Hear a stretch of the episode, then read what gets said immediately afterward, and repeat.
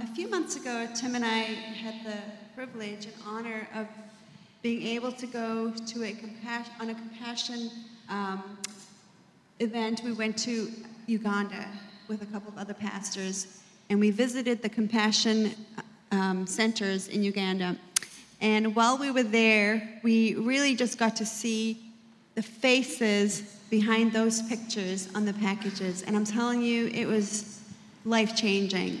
And so we had always wondered, you know, what happens with these kids when they come out of the program. And so today, for Compassion Weekend, we are just so blessed and honored to have Olive with us.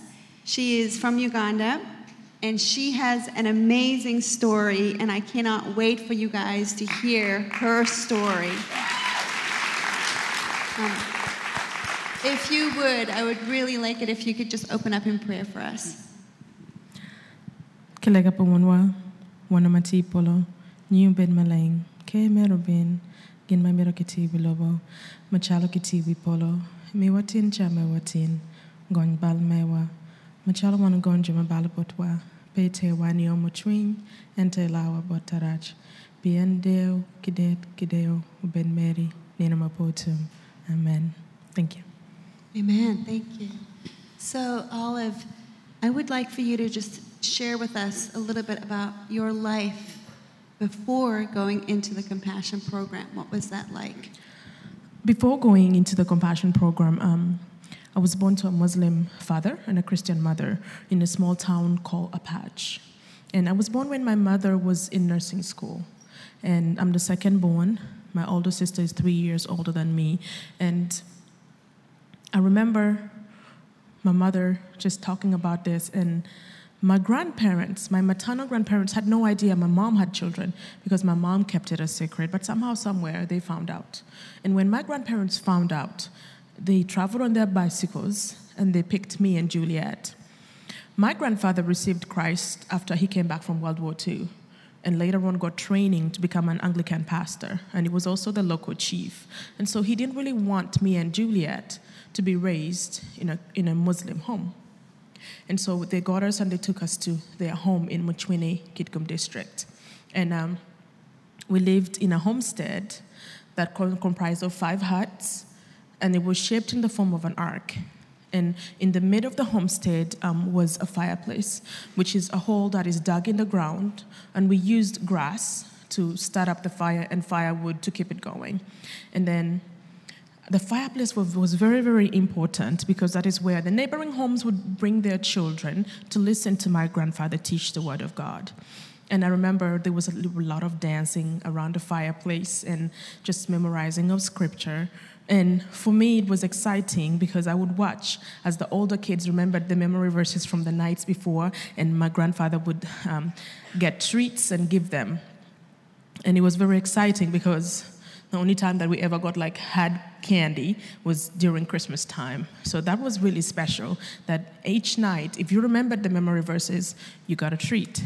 I was really too young to uh, remember to memorize. I was very young, and I remember just being four, and that is when I was able to start memorizing scripture. And I memorized my very first psalm, which was Psalms 23. And it was very exciting too, because then I was motivated to memorize more and more verses as more and more candy started flowing in. and uh, I recall when I turned five, it was very, very exciting because I wanted to go to school. That is what I lived for. I wanted to go to school and learn how to speak English just like the other older kids in the neighborhood.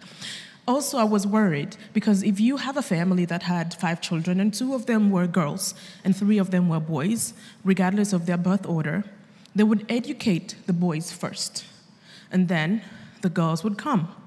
If that is, if there's money, because in the end, a lot of girls were married off at a very young age. So the boys were the ones who had the privilege of having an education. But for me, this Friday was different. My grandfather said I had to pass a test, and if I passed this test, I was going to start school. And I remember standing in front of him, and the test involved me touching my opposite he- ear, just like this. Now I can do it. And uh, that time, um, I didn't pass the test. My grandfather told me, You're not going to school, You're going to work in the fields with your grandmother.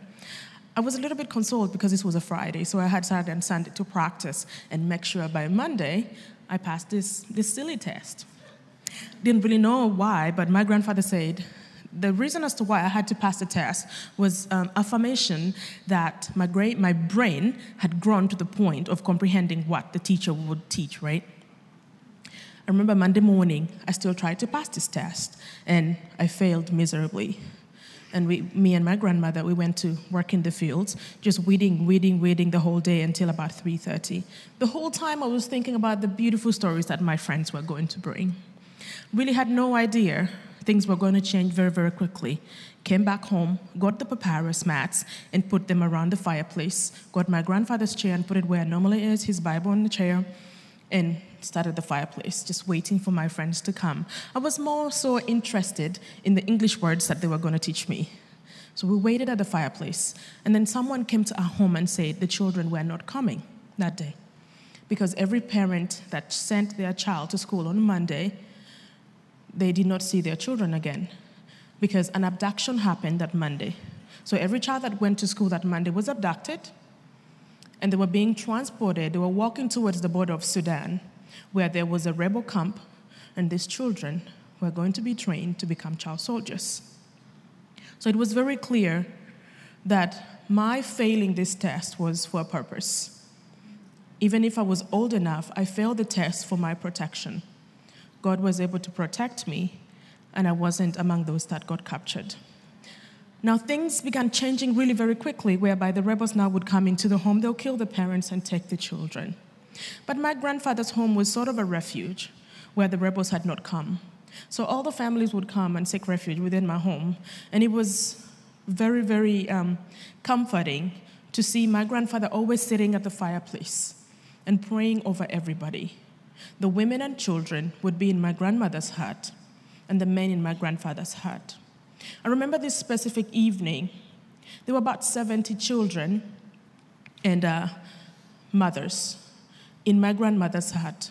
And my grandmother was sitting by the door and using her back to prop the door open. And I was sitting by her, fire, uh, uh, by her feet. And we could see anybody that was coming in and out of the homestead. And so as we were there, just praying that nothing happens to anybody in the huts, within seconds, five rebels approached my home.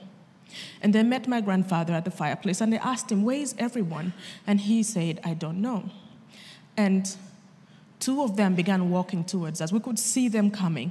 At that moment, I knew it was over. I knew that everything was over for us. They came at the door, and one of them held on the latch of the door and began looking inside. He was literally like right here. I wanted to get up and run, but I froze. At the same time, I said, if I run, then the safety of everyone in the hut would be jeopardized. And I remember just praying to God. And the two rebels looked at each other and they turned their backs towards us and they faced my, grandma, my grandfather and they walked towards him and they told him, You're telling the truth, there is no one in the huts. Now, for me, it was eye opening. I was listening, I was witnessing something that had already happened in Scripture. God was able to save the Israelites during the Passover. And at that very moment, I became part of that Passover. God was able to shield everybody in the huts, and we were protected. But things changed very quickly, whereby the rebels now realized people were hiding in the huts, so they would come in, close the doors, and set the homes on fire. My grandmother had to make sure that all the grandchildren survive. And so she would line up these blankets in the corner of her hut and give instructions to go hide in the forest. I remember the very first night was really, really hard. I didn't really know what to do, but my grandfather and my grandmother's instructions were very clear, and they said, You have to go hide alone. I remember I grabbed my blanket. And you were four years old at that time, yes. right? I grabbed my blanket and I went and hid. And I didn't really want to get, it was about two miles away. I covered my head because I didn't want to get wet because it was drizzling a little bit. And I began hearing noises that was coming from around me, and I thought maybe these are wild animals. It didn't really bother me that much. But there was an intense noise that was coming from behind me. And as I turned to look back, the only thing that I could see were two eyes. And within seconds, I was surrounded by a big old python snake. And it began squeezing me. And I began saying, Lord, please save me. I began confessing every little sin that I had at the time. And I recall remembering this memory, this story about Daniel in the lion's den and how God was able to protect him. Said, if God protected Daniel, then sure God can protect me. And I remember that psalm, Psalms 23. I began saying it out loud The Lord is my shepherd. And when I got to the end of it, surely goodness and mercy will follow me all the days of my life, and I'll dwell in the house of the Lord forever. And I could feel the snake release me and it just went on its way. At that very moment, I knew that everything that has breath listens to the voice of the Creator.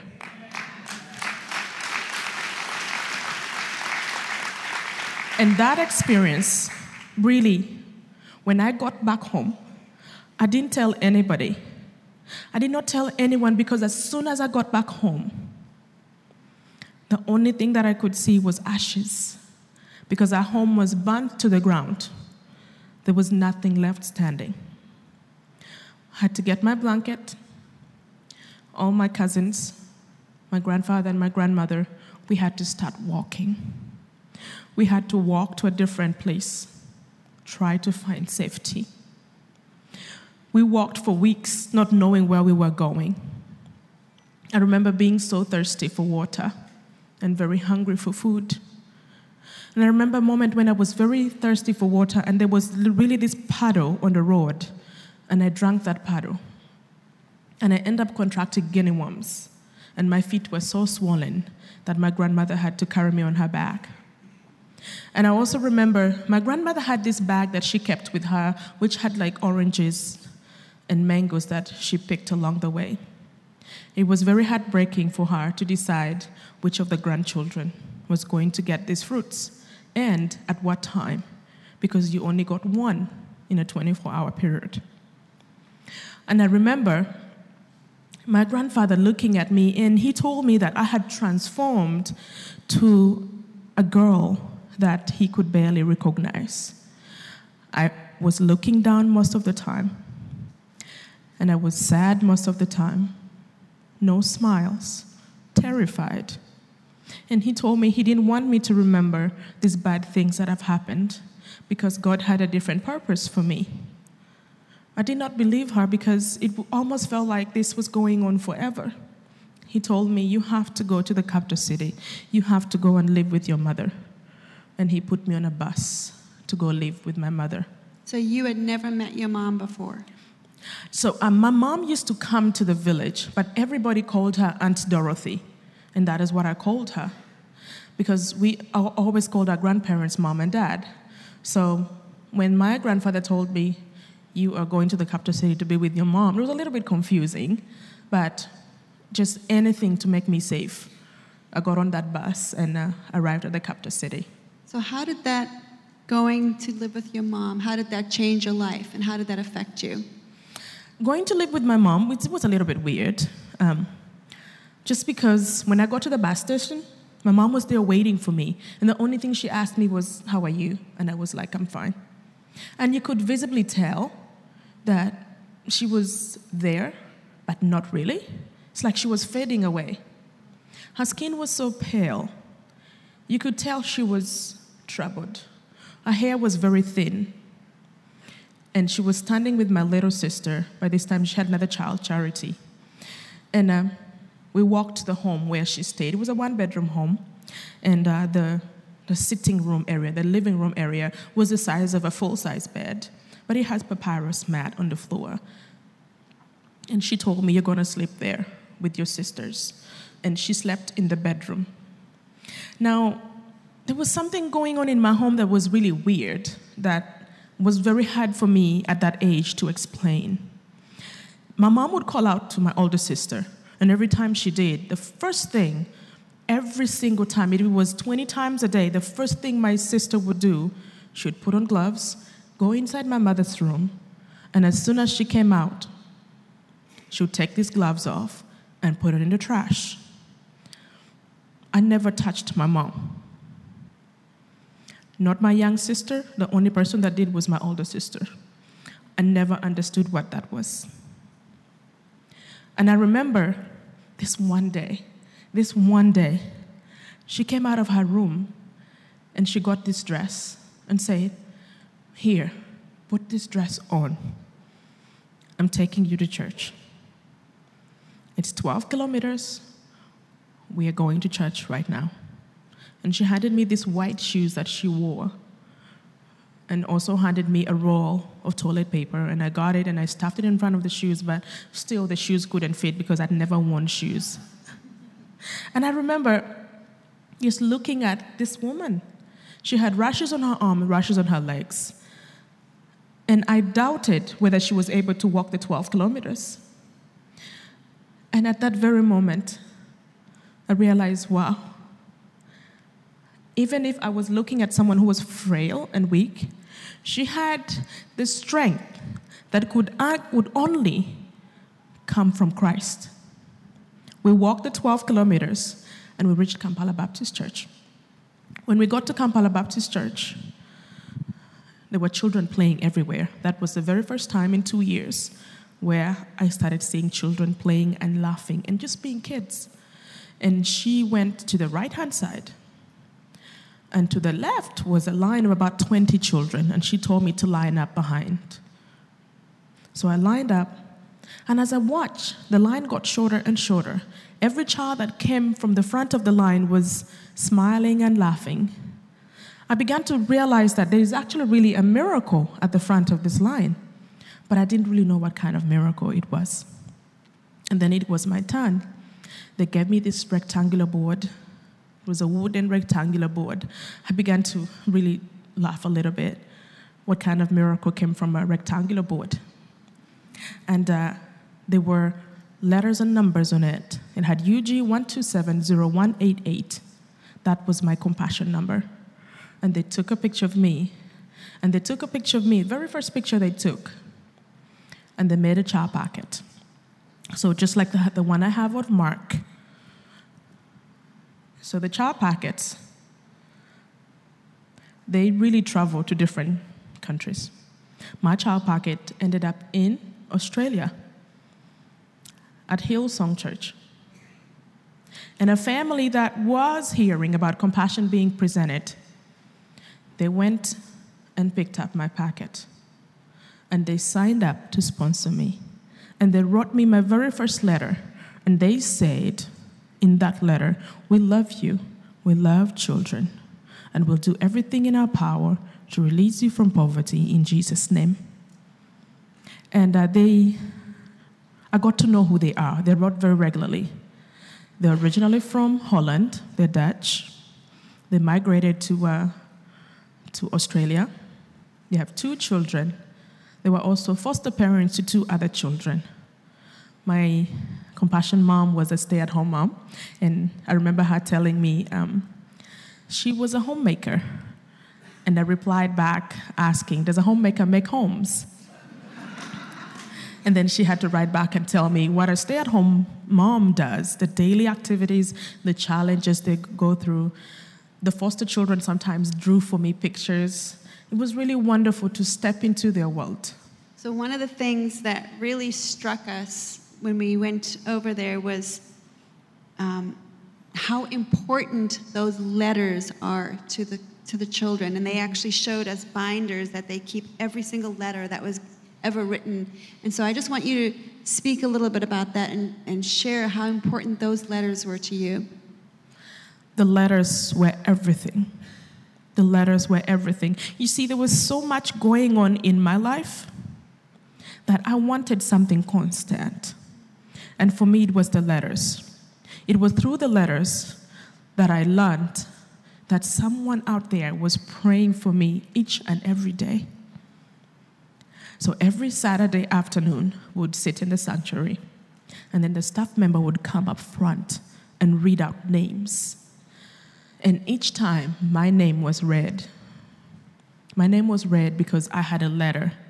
Then there were other children's names who were read as well. They either had a letter or they have a new sponsor. And it is my prayer that one of you, if not everyone in, in here, your name is read as someone who was written to their child or someone who is a new sponsor. You have no idea how much these children pray for you. You have no idea. When it's time for prayer, the children will call the sponsors, sponsors by name. They will pray for your pets. Literally, everything. I remember I had to share my letters with my friends because they had sponsors that didn't write as frequently as mine, and then would also write and reply. And I would tell my sponsors about um, my friends as well. The letters were everything. I can't, I can't say much. I can't say enough, because it was through the letters that um, I got also discipleship. Some of them were just um, cards that had words already on them, and a lot of time it was what I really wanted to hear.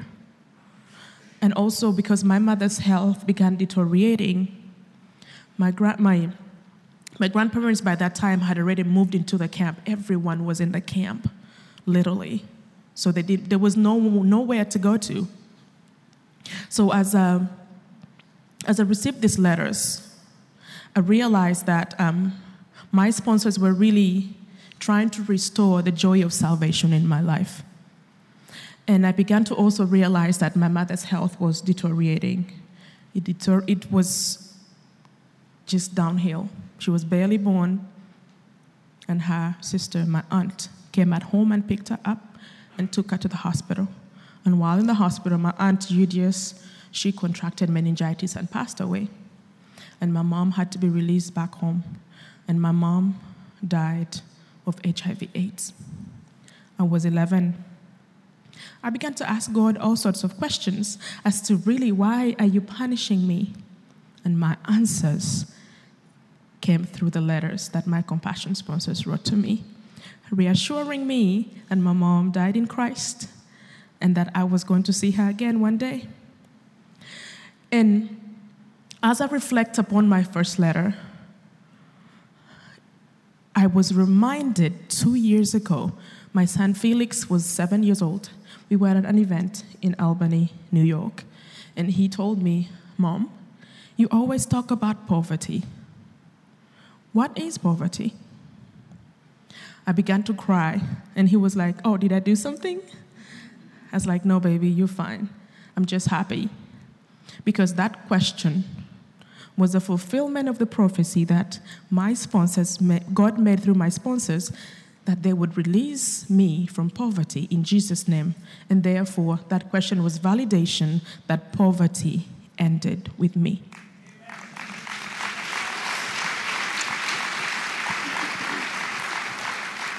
You, said a few minutes ago that you were with you had two sisters and then you had three cousins that all lived in the same after your mom died.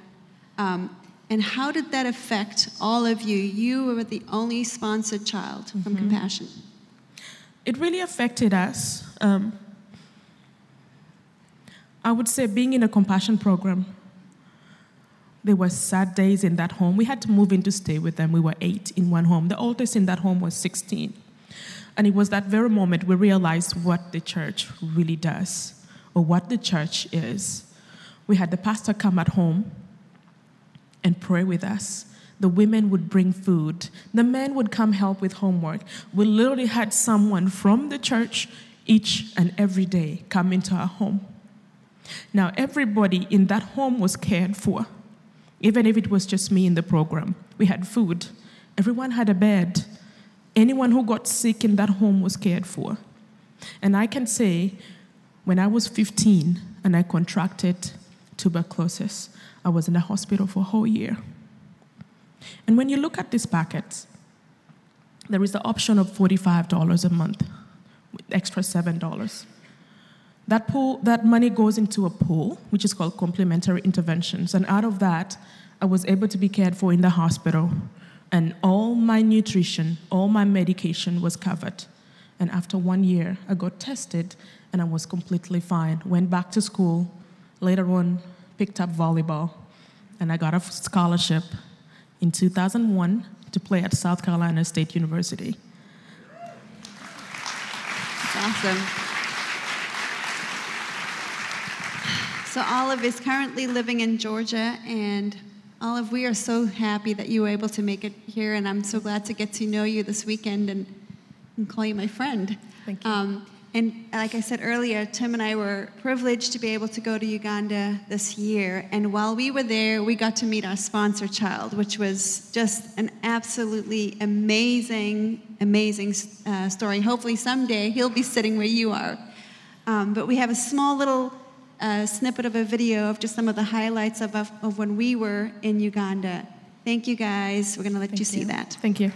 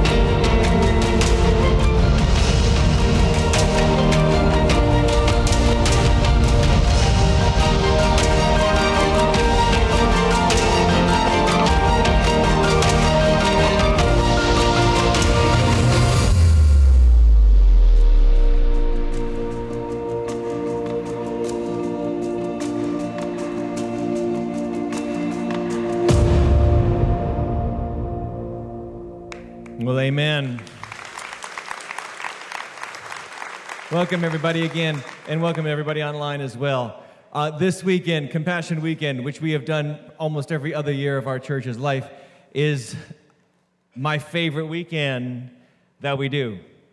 I, uh, I'm a huge believer in Compassion International. I was inter- introduced to Compassion International when I was 14 years old. I had recently just gotten a job, and my youth pastor, who was a born again hippie. How many, remember the born again hippies? The Jesus people, right? And he brought us down to a, a farm in Pennsylvania where they were doing a weekend long music festival called Creation. And I heard the preacher talking about compassion. And 14 years old, I took a packet and I sponsored a child, sponsored that child all through high school, all through college. Uh, and then after that, the, that kid graduated. I didn't sponsor anyone for 10 years. My wife and I got married. We started our family, and then we, then we started having Compassion Weekend at the church here. And we decided that we would take a child uh, on the first weekend and then add another child on the second weekend. And then it kind of became a thing for us. Every time our church has done Compassion Weekend, Cheryl and I add a child. So we're joining you this weekend in Compassion International weekend at Waters Church, and we're adding child number six to our children. And it has been the greatest blessing of our lives to be a part of what this organization does. You know, you never know with Christian organizations and missions organizations are they reputable? Are they trustworthy? I can't say enough about compassion. Seeing it firsthand, going to El Salvador a few years ago, going to Uganda a couple of months ago, seeing the lives changed. It is unbelievable. 82% of your money that you give to compassion, 82% of it goes straight to that child. Gives them food, clothing, education, teaches them a skill so that they can build their own lives and become responsible, self sustaining citizens in another country. And I was thinking about how important it is that the church wakes up to the reality that we are the hands and feet of Jesus. We are not people who just gather in a room like this once a week for an hour and then measure in our scales, in our heads, how good was the service and then go our way. How was the preaching? Did I like the guy? Was he not really up to snuff that day? Was the music not my style? Did I really feel the spirit that weekend? How was church service? And I, I think about how many people come to church in America and they go through that motion every single week. They just sit and they judge the quality of the service, not realizing that America already has enough churches where people come to receive and let it stop with them. That it's time for America to find and have some churches that receive what Jesus has done for them, but then go on from that moment of receiving and become a river through which the goodness of God flows from them and through them to other people and changes the world. What good is our religion if it doesn't change people's lives? What good is this church, this building, all that God has blessed us with, if we are not change agents for our local community and our regional community and the world's community? What good is theology degree? What good is theology understanding or biblical understanding if you don't make an impact in somebody else's life with the good news of Jesus? This is why I'm passionate about compassion. It's almost hard for me to control myself talking about this because of what I've seen and what I know that they're all about, and I want you to be a part of it. I want this weekend to be the weekend you either start your relationship with compassion or you expand your relationship with compassion. If you've already got a child, take another one. If you've got two, take a third. I've seen Cheryl and I's life get so blessed the increase that God adds. Do you believe that God will take care of you? Because really, that's the question you're going to answer today. $38 a month. What is that? It's a cell phone bill. Less. Some of you pay 60 to 70, 80 dollars a month to let this device stream into your soul all the nonsense of this world. And then you get stressed from the news and covetous from your Instagram feed and self absorbed with your Twitter feed and your Facebook feed. And the funny thing is, the amazing thing is, you pay for it. You pay for that. You are giving money to get stressed and covetous and proudful and boastful and to join in the chorus of this self love generation. What if you took money that you pay for your phone? I know you need your phone. I need my phone. I'm not giving this up. I understand. But what if you took money that you're paying the same amount, even less than that, and you put it not into something that's gonna feed you stress and feed you comparison and contrast and feed you selfishness and greed and lust, but something that's going to feed a starving child overseas? I uh, was thinking about Jesus, and I have some scriptures that I want to share with you. Is this moment in Matthew's gospel where he turns the tables on the disciples. In Matthew chapter 9, verse 35, Jesus has been healing the sick and casting out demons and doing amazing things. And uh, it says he went about all the villages and the cities and he was teaching in their synagogues and he was preaching to them the gospel of the kingdom. What's the gospel? The gospel is the announcement of what Jesus has done. That's what the gospel is. The gospel is not rules. The gospel is not religion. The gospel is not do this, don't do that. The gospel is here's what has been done. God sent his son 2,000 years ago to save you and to save me from sin and to put to death death and to nail our sins to the cross and bury them in the grave so that they are never held against us ever, ever, ever again. And we are free from condemnation in Christ Jesus because of what he has done. That's what the gospel is. So he's preaching the gospel. This is what I've come to do. This is what God has sent me for. This is what my Father sent me for. And he's not just preaching the gospel, but look what it says. He's preaching the gospel of the kingdom, verse 35, last half of the verse. And it says, and he was healing What's the next word? Every. Somebody say every. every sickness, and say it again every disease among the people. And I had this image in my head, this just picture in my head. When I read the Bible, I, I see it happening. How cool must it have been to walk with Jesus? You ever think about that? It was, it was like an amusement park ride that never ended. You never knew what he was going to do. One moment he's spitting in mud and wiping it on a blind guy's eyes, and he sees. Another moment he's taking his saliva, touching a man's tongue, and the mute man can now speak. Another time, there's this guy that the community didn't know what to do with because he had so many demons, so many problems. They didn't know what to do with him, so they just chained him up. He's living a life in chains, physically, literally. Nothing they could do with him. Jesus shows up and says, Get out of him. And all the demons leave. And he's sitting there, staying in his right mind. I, I just imagine the disciples just had this amazing experience for three years to follow this guy and just watch and see what's he gonna do today. I just have this moment here where he's healing every disease, every sickness. There's no sickness that he can't touch and heal. There's no disease that he cannot cure. And I just see the disciples looking at him going, jaws dropped, eyes open, what's next? And they are staring at Jesus right? Staring. I would stare. You would stare. But then the next verse says, when he saw the multitude, this is what Jesus sees. They're staring at Jesus and he's looking at the multitude. And he was, the Bible says, moved with what?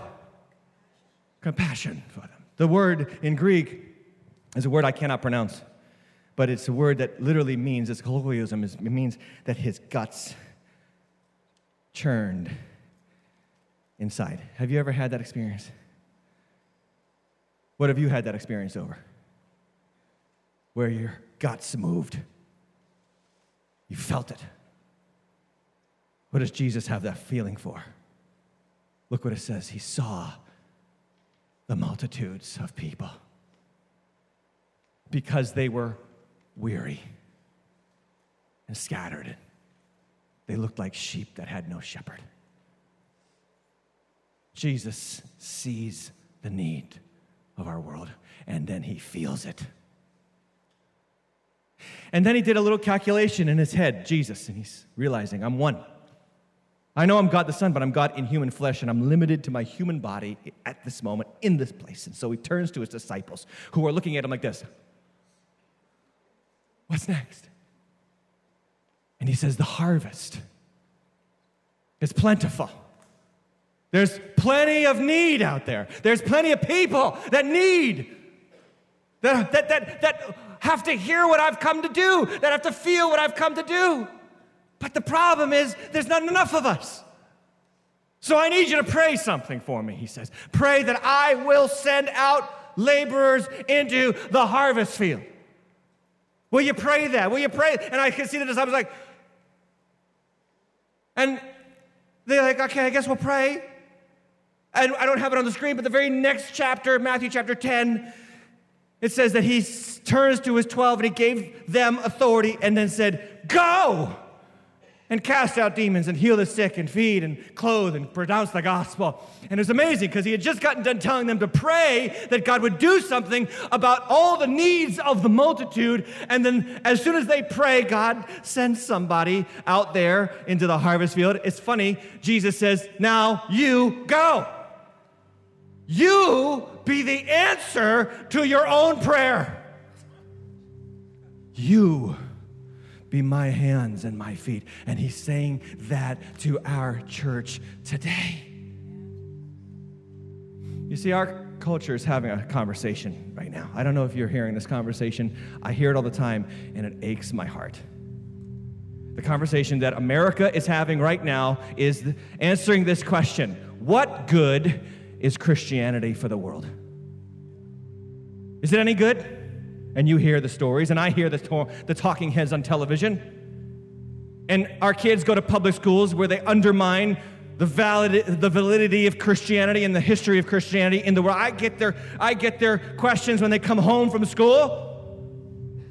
Being taught that Christianity has done more to enslave and more to tie people up and, and treat people wrongly and subjugate women and all this, all the lies, all the propaganda of the God of this world, lying to our children, lying to our generation. And some of it's valid because Christians have done a lot of garbage over the years. I understand that. But we have a chance. Don't you see? We have a chance. Today, we have a chance to tell the world you can hate us, and you can criticize us, and you can disbelieve us. Here's what we're to do we're to open our wallets, and we're to help people who need food and clothing and education. You can doubt that God exists because there are starving kids in Africa. Go ahead. Here's what we're going to do we're going to feed those starving kids in Africa because we believe our Father in heaven loves them. And we're going to show you that Christianity is the hope of the world. I want to just close with the last story. I do this compassion challenge where every year we take another child. Every time we do compassion weekend at our church, we take another child and God has blessed us. And I was thinking about where did I get the idea? I got it from my friend Mark. He's the regional Northeast Director of Compassion International for America. And he told me the story of one of his children that he sponsored in Tanzania. She was the first child sponsored in that village in Tanzania, the first one. And she was six years old. He sponsored her and he left, and five years go by and he comes back. And uh, he was walking into the village as he's walking into the village, he tells me the story. This is five years later after his sponsorship starts. This large African woman, his words, this large African woman comes barreling out of the village toward him. And he's getting a little scared because of how fast she's running. And this woman comes over to Mark, wraps her arms around him, and he's my size. And he, she picks him up twirls him around like he's a little girl, throws it back down on the ground. He's like, Who are you? And she said, I'm Asda's grandma. And because of your sponsorship of that child, this whole village has changed. You know what she said? She said, Before compassion got here, women were property and had no rights and no education and no freedoms. She said the rule in that village was women were shared among the men. And so, if you came home after a long days of work in the field as a man, you would come home. If there was a spear sticking out of the ground in front of your tent door, that was a signal that another man from the village had decided to take your wife for the night. And you had to find lodging elsewhere. That was the rule. Anybody wants to tell me that Christianity is bad for society? Listen up. Because, because of Asda's sponsorship through Mark, she became a Christian. Her family became a Christian. Her grandma became a Christian. She was the one who raised her. Her mom had left after her father died of AIDS. And then, because of Asda's changed life, because of her education, because of what compassion did for her, the tribal chief came to Jesus. And in that culture, if the tribal chief does something, everybody does it. So the whole village came to Jesus.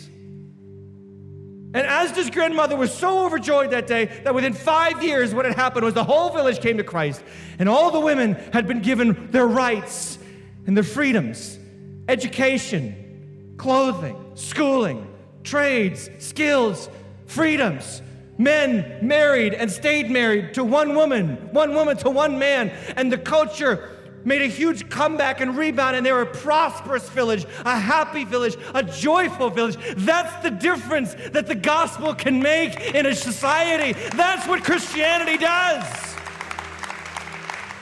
But how will the world know? How will America know? How will post Christian America ever wake up to the reality that Jesus is the answer? I'm going to tell you how. When we do what Jesus told us to do. To be his feet, to be his hands, to be the people that don't just come and receive and judge the service for how good the message was or how off the message was, but to say, I believe that Christ changed my life and it's my job to change somebody else's. So you have a chance today, not just to change a child, but to possibly change an entire village. That's what Mark's packet did. What will yours do? What will yours do? And, that, and when at the end of your life, your breaths are getting further apart, and you know your end has come, and your eyes close to the chaos that is this age, and open at the pearly gates will you have an Asda's grandmother waiting to see you and say thank you?